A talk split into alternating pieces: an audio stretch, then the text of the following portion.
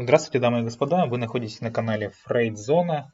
Здесь мы будем говорить о психологии и все, что с ней связано. Неизменно устраивайтесь поудобнее на своих местах, а мы начинаем.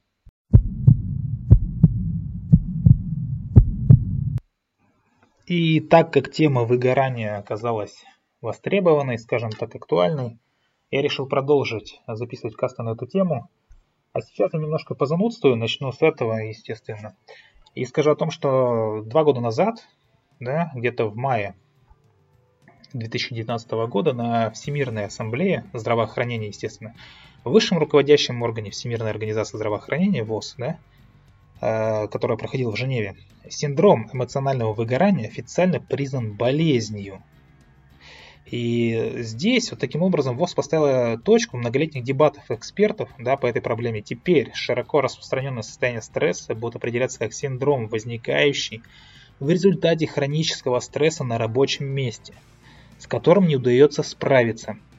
И здесь отныне да, выгорание на работе указано с этим описанием. И в каталоге международной классификации болезней МКБ-11 новая редакция, которая вступит в силу с 1 января 2022 года – состоит из 55 тысяч заболеваний, да, и выгорание в нем будет. Таким образом, включение вот этого синдрома выгорания, да, является основанием для наблюдения у специалиста и получения медицинской помощи.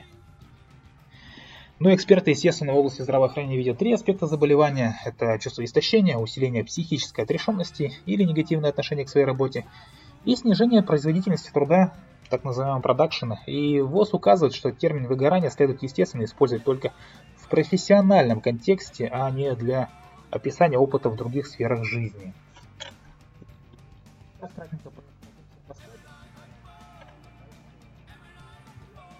Более подробно. Итак, как я уже сказал, да, будем разными словами говорить про этот термин, но тем не менее синдром эмоционального выгорания, состояние, да, для которого характерно перманентно, то есть постоянно да, какое-то ощущение умственной и физической опустошенности. И на первой стадии здесь что? Сначала вроде бы все хорошо. Человек доволен и своей работой, и тем, как он с ней справляется, он чувствует себя реализованным и удовлетворенным. Но возникающие стрессы, постоянные волнения постепенно начинают разрушать его уверенность. Да? То есть объем работы, э, как правило, увеличивается, да, задачи постоянно усложняются, и со временем да, начинает человек стрессовать, постоянно волноваться, тревожиться, постепенно начинает разрушать эти явления его уверенность. Мы переходим ко второй стадии. Появляются первые признаки эмоционального истощения, которые, опять же, чаще всего выражаются в форме психосоматических расстройств – Например, таких как бессонница или головная боль, скажем. Это очень распространенное явление. Третья стадия. Человек начинает работать медленно, да, то есть, что называется, тупить. Его внимание становится просто непроизвольно рассеянным. Он нервничает из-за того, что производительность труда упала. Э, раньше, что он делал за день, теперь он делает за неделю. Да, там, ну, я к примеру говорю. Но не желая отставать от своих, естественно, прежних показателей, он решает работать по ночам и выходных, да, там на выходных днях. Знакомо, не правда ли? Четвертая стадия – это стадия, называется синдром хронической усталости. Так как существование в вечном цейтноте а, начинает отражаться на здоровье, то есть человек, грубо говоря, просто болеть начинает. Часто и много болеть, и э, его привычные биоритмы, они сбиваются – Целый день его клонит в сон, а ночью мучает бессонница, то есть все стоит с ног на голову. Ну и пятая стадия, скажем, это частые перепады настроения. Какие-то хронические заболевания, безразличное отношение к работе, вечный упадок сил, делает человека просто инертным. И если не попытаться выйти из этого бесконечно порочного круга, то следующим этапом будет серьезное психическое расстройство – которая в свою очередь может привести уже и к каким-то качественным изменениям личности, э, чего, естественно, допускать нельзя. Это вот мы кратенько прошлись по, скажем, э, стадиям, да, можно, наверное, будет разобрать чуть-чуть подробнее. Э, понятное дело, что необходимо привести к общему какому-то знаменателю все термины, понятия, да, которые будут использоваться. И естественно, центральное понятие, да, о котором мы говорим, это выгорание. Еще раз, это поломка системы восстановления энергии да, в условиях продолжительного, продолжительного стресса. На самом деле есть не только burn-out, что называется выгорание, да, э, ну, выгорание от стресса, но и bore-out. Это выгорание от скуки. Начнем мы все-таки с burn-out, выгорания от стресса. Происходит из-за повышенных, естественно, из-за повышенных требований или ожиданий к тебе, от стресса и перенапряжения, как внешнего, так и внутреннего, которое в совокупности создают и запускают некий генератор тревоги, если можно так сказать. Суть. От человека требуется больше, чем он может выдать. Наверняка знакомая для всех вас ситуация. Неважно, требует он сам этого, или это требует обстоятельства, или это требует начальник, коллеги по работе и так далее. Это становится источником хронического стресса, перерасхода энергии выше лимита. То есть вычерпали больше, чем в вас находится. И часто это сопровождается мыслями. Какими? Я не могу подвести кого-то, да, там на работе, коллегу начальника, еще что-то. Надо сделать в срок до, до дедлайна, да, до какого-то. Хочется успеть там, там и еще вот здесь совсем немножечко. Все успешные люди успевают. Если бы Билл Гейтс лежал на диване, он бы ничего не добился. Вот и я тоже должен. Э, выгорание скуки, bore-out, да? Э, здесь больше всего опираться на, скажем, внутренние противоречия.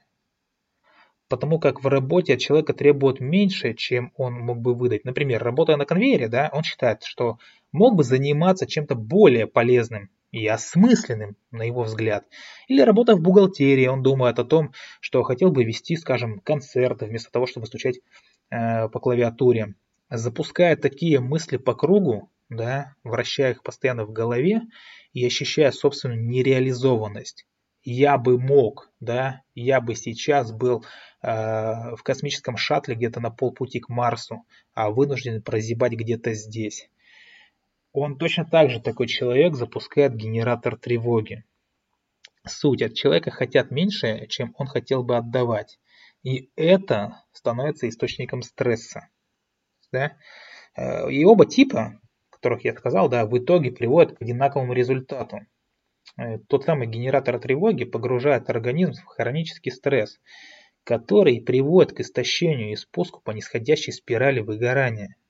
Бесконечно отпускаемся вниз по той самой лестнице. Э, стресс и механизм его развития да, скажем, э, фазы стресса какие? Все, что нарушает наш гомеостаз, то есть некое равновесие да, организма, является по сути стрессовым фактором и запускает, конечно же, запускает ответственную реакцию. Существует понятие хороший стресс, да, скажем, стрессовый рост. Наверняка слышали о таком. Но в случае с выгоранием нас интересует отрицательная реакция на стресс, дистресс, да, которая приводит к нервному истощению. Ганс Селье выделил, э, ну, выделял да, в свое время следующие фазы стресса. Тревога, то есть какое-то тревожное напряжение. Э, появился или стал более сильным какой-то стрессовый фактор. Например, переход на удаленку. Многие из нас переходили на удаленку. Домой, где тебе нужно работать, реально работать, не просто сидеть на диване. Э, а тут маленькие дети, может быть там жена, что-то тоже еще требует какого-то внимания к себе, да. Появление, например, нового токсичного коллеги – вполне себе пример. Увеличение нагрузки или внимания со стороны начальства – это очень частое явление. Запуск нового проекта.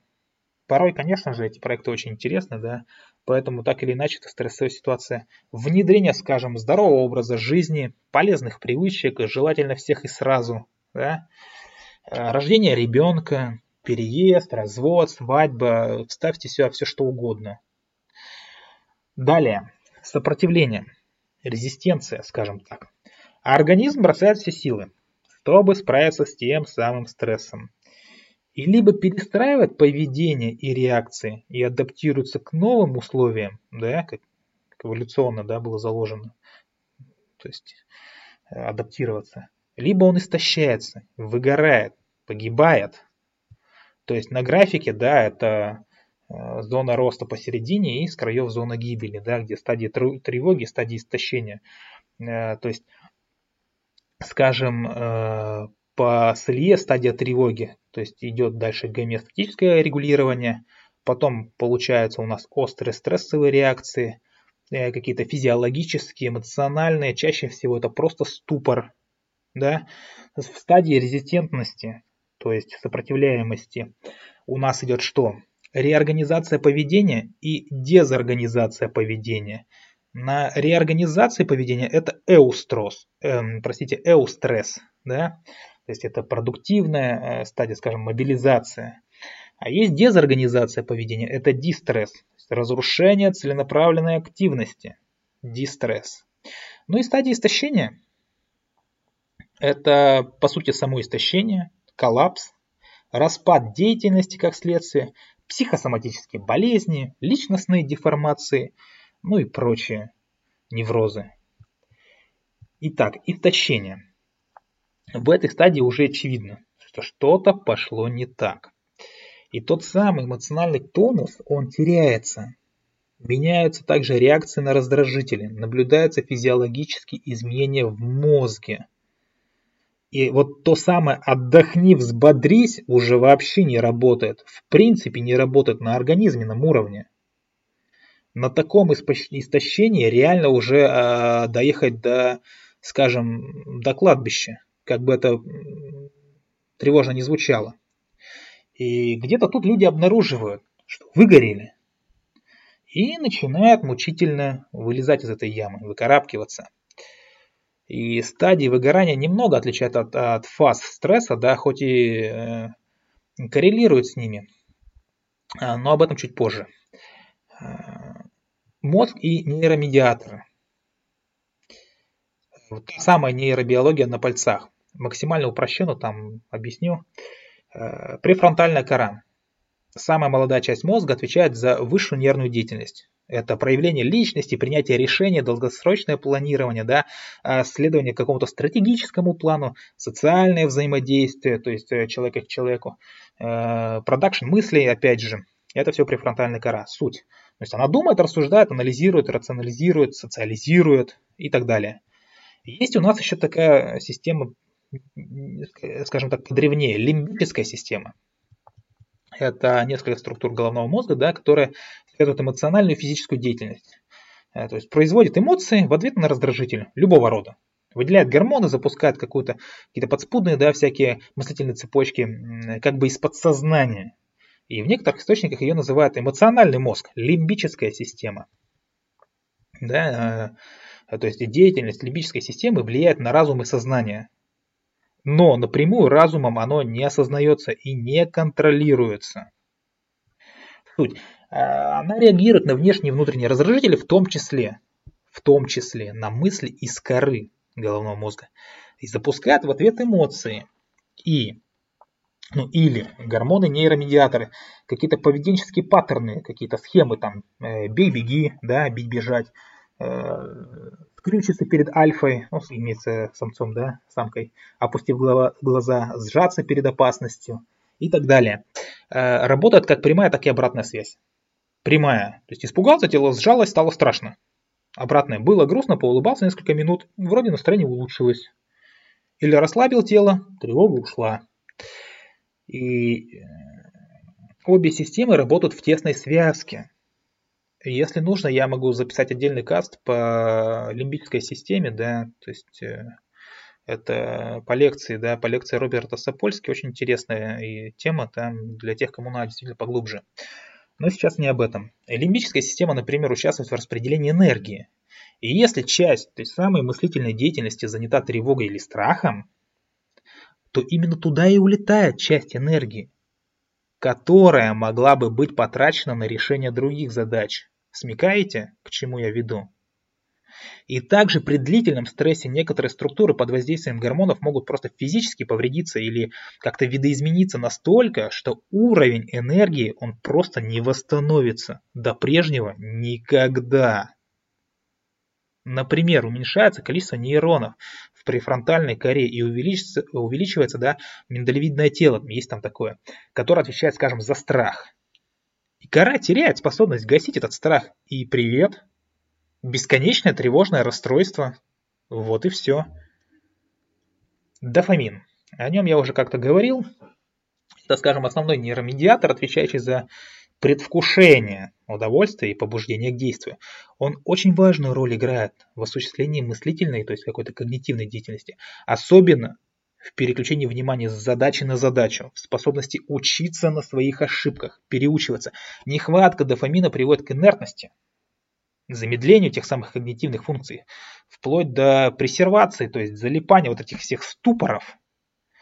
При выгорании суть, да, при выгорании важно вернуть ту самую концентрацию дофамина на приемлемый уровень и прокачивать, и прокачивать его до всех структур, которым он нужен для, скажем, нормальной когнитивной деятельности.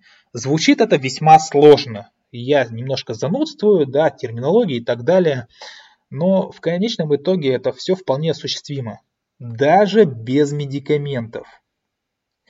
Злоупотребляя легким дофамином, ну, скажем, легким в плане там доступности, да. То есть это наркотики, алкоголь, э, жирно-сладкая еда, всем нам знакомая, сериальчики, игры, э, какая-то награда сплошная без усилий, да. Э, люди ломают свою систему поощрения. Потому и подростки, да, ему ничего не хочется, ему ничего не нужно, он целый день играет в компьютер. Ну, это отдельный каст я запишу по этой теме. Вот. И люди ломают свою систему поощрения. Мозг привыкает, для стимуляции нужны все больше и больше дозы. Из задач резко, когда можно вытащить столько и с той же скоростью. Вот оно и ломается. Кортизол, другой гормон, гормон стресса, который нас выедает, который при этом еще и регулятор углеводного обмена в организме, не забывайте. Выделяется он, естественно, надпочечниками в ответ на сигнал гипофиза, да, которому гипоталамус сказал, сказал послать этот сигнал. И способы и вещества в данном случае вообще не важны. Да? Э, можно подробно как-то это все описывать, но это сейчас действительно не важно. То есть эта система вообще на все влияет. Итого, по мозгу и гормонам однозначно можно сказать одно. Сложно, очень сложно. Все на все влияет, непонятно, что там нам с этим делать. А тут еще эволюция это перемешала структуры в мозгу так, что э, тот самый подспудный страх может перебить мотивацию на действие, э, тупо потому что э, те амигдалы, да, до гипоталамуса, э, ну вот это расстояние, да, э, меньше синапсов, чем от коры, только из-за этого. Но мы будем есть этот пирог по кусочкам. Итак, другие термины, о которых хотелось бы поговорить. Ранговый потенциал. Что же это такое? Есть много специ... Э, каких-то спекуляций да, вокруг данного термина. Я буду рассматривать его в значении потенциальный уровень энергии индивида. Еще раз. Ранговый потенциал, потенциальный уровень энергии индивида, складывающийся из врожденных факторов, уровня компетенции, естественно, да, этого индивида, а, положение в социальной иерархии и самооценки – Мечтать по-большому – это вот сюда. Если оно так мечтается, что есть и потенциал, чтобы эти мечты воплотить. Да? Э, мысли топлива. Это, скажем, термин из каких-то прям джедайских техник. Хорошо метафорически отражает уровень ментальной энергии. Э, на этот образ э, можно опираться при самодиагностике. Да? Дальше. Патроны решений. Тоже что-то из какого-то из какой-то фантастики, скажем, да, из джедайских техник. Э, та же самая история, что с мыслетопливом это понятный образ для самодиагностики. Это осознанное решение принимается в префронтальной коре, у которой самый ограниченный ресурс. Поэтому если потратить патроны решений, да, скажем так, с утра, ну, с утра пораньше всю обойму зарядил на ответы в переписках, на планерку, то на реальную работу, на рабочие задачи в течение дня вашей обоймы уже не хватит, там пусто. И вы будете ехать, на, что называется, на крестах, на превозмогании, а это опасно. признаки выгорания. Да? И важным признаком и тревожным звоночком является чрезмерная увлеченность текущей деятельностью. Это еще не выгорание. Я уже сказал, когда э, говорил об этом в стадиях. Да? Но из этого состояния очень легко можно туда провалиться. Э, Гринберг в своей книге «Управление стрессом» называет первую стадию выгорания медовый месяц. Это этап максимальной вовлеченности в процесс. Мы принимаем дофаминовый душ. И опасность здесь состоит в том, что можно потерять контроль и растратить всю энергию без заботы о ее восстановлении. Буриш также выделяет как это состояние да, как предупреждающую фазу выгорания. И если на этом этапе отловить в отдельные щипцы свою гиперувлеченность и охладить, что называется, свое стремление, то можно избежать спуска по нисходящей спирали выгорания, той самой лестницы вниз. Э, далее же мы что? Рассмотрим, что происходит на этапе истощения, ну и после. Трехфакторная модель выгорания, да, по Джексону эмоциональное истощение – Шарики не радуют, ничего не хочется, хочется закрыться от людей, да. Где персонализация? А, начинается обобщение. Все врачи такие, ну, как правило, плохие. Все программисты сякие. Тоже, скорее всего, не очень. То есть люди не люди, а упрощенные какие-то стереотипные проекции. И я сам-то уже тоже не человек а ленивая скотина. И как заставить эту скотину работать? Вот такая вот защитная реакция. Редукция профессиональных достижений. Растущая неудовлетворенность собой как профессионалом. И часто, скажем, субъективная. Эти штуки постепенно подтягиваются и в итоге все вместе означают, что выгорел. Можно пройти тест и посмотреть свой текущий статус. Итого, выгорание это сложная, многофакторная штука, в которой сплелось что? Врожденные и воспитанные предпосылки и установки. Должен, надо, могу. Угу. А особенности среды, внешнее влияние. Модно быть достигатором. Надо соответствовать какому-то там шаблону, стандарту, паттерну и так далее. Э -э неадекватная корпоративная этика и прочее, прочее особенности реагирования нашего организма на стресс, естественно, физиологические. А отсутствие контакта с собой. Я не понимаю. Мне просто плохо. Я не умею отдыхать, не знаю, когда отдыхать. И другие, многие другие составляющие.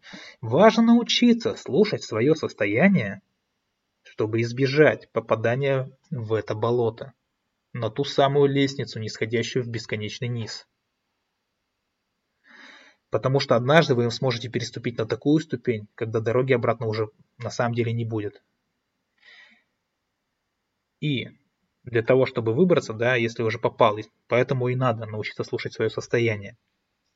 Все это лучше рассматривать, конечно же, в совокупности, в привязке к конкретным фазам выгорания, да, к ситуациям и так далее. Но об этом я, наверное, буду рассказывать уже в следующий раз. А на сегодня я хочу закончить Напоминаю, что э, в описании да, касту будут ссылочки на наш телеграм-канал. Переходите, подписывайтесь, задавайте вопросы, получайте ответы. Желаю вам, как всегда, всего самого хорошего и не спускаться по той самой лестнице, нисходящей вниз, никогда. Всего доброго!